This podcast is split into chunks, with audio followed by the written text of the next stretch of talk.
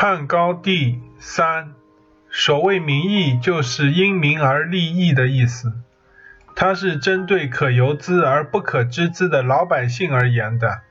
老百姓不知道什么是义，就为义取个名称，使其因民而失义；或者就是为了使其失义，而不仅仅是知名。民义尚且如此，更何况君子要树立万民遵循的法则，且大白于天下呢？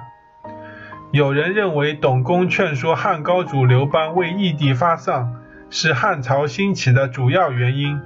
引导天下后世趋于伪装者，一定就是这一说法。一个人忠孝与否，不是他人所能劝说的。如果劝之，那也不过是枉费心机而已。内心想做某件事情，才能有所行动；有行动，才会表现为一定的礼节。按一定的礼节而行，才会得到一定的名誉。名誉必须具备上述三者，才能成立。天下给予忠孝之人一定的名誉，而真正的忠孝者，并不是想获得忠孝之名才去为忠孝之事的。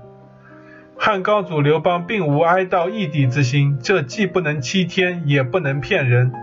他在彭城惨败，几乎丧命，但为义帝发丧的名声，并不能挽救他的惨败。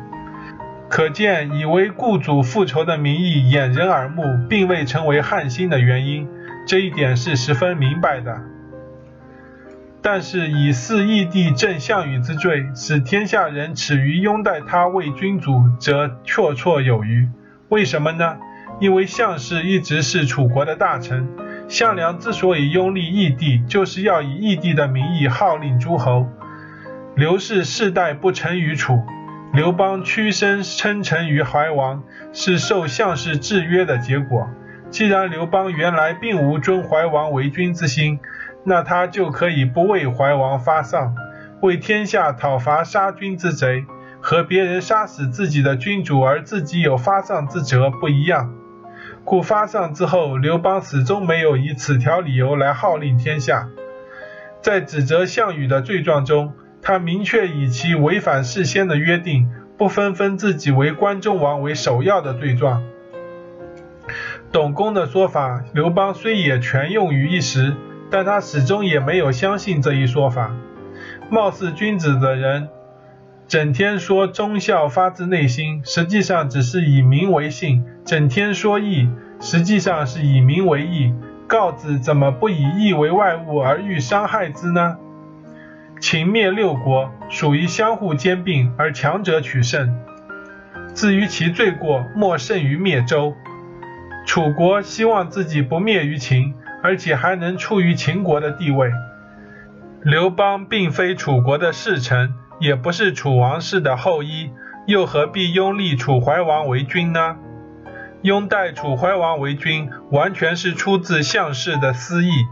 刘邦又何必引项氏之意为自己的义务呢？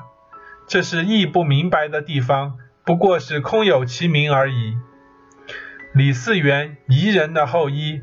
取国名为唐，就以李渊的继承者自居。李生不知是哪个姓氏的后裔，又取唐为国名，以李渊的继承者自居。有其名而无其义，名义上做义事，而心中实际上必无义的想法，可见论史者乱用义字已经很久了。为天下确立准则的中国君主，祖祖辈辈被拥戴为君主，十分明显的在人们心中而不可隐昧。臣子自有自己明确的感情，那些枉费心机劝人忠孝者，岂能仅仅为民而废义吗？